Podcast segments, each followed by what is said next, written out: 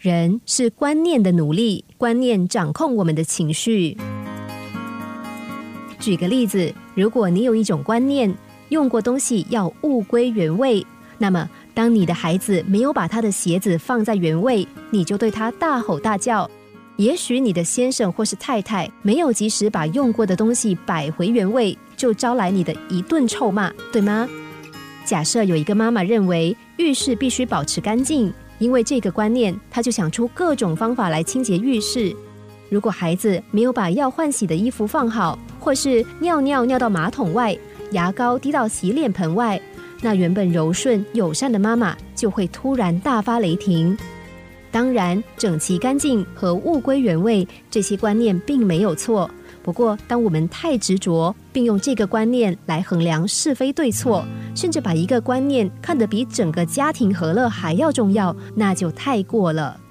其实不是东西很容易弄乱，而是我们心里对于乱的定义太多了，而对于整齐的定义却只有一个。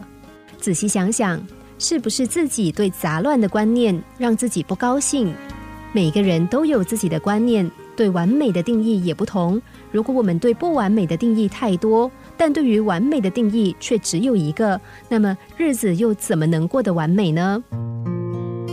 如果你有一种观念，认为事情应该怎么样怎么样才对，这个观念就会造成干涉，而这个应该就是干涉。你会干涉你的孩子应该做这个做那个，你会干涉你的妻子、老公、兄弟、朋友。你会干涉你周遭的人，只因为你认为那是对的，但事实上那只是你的观念。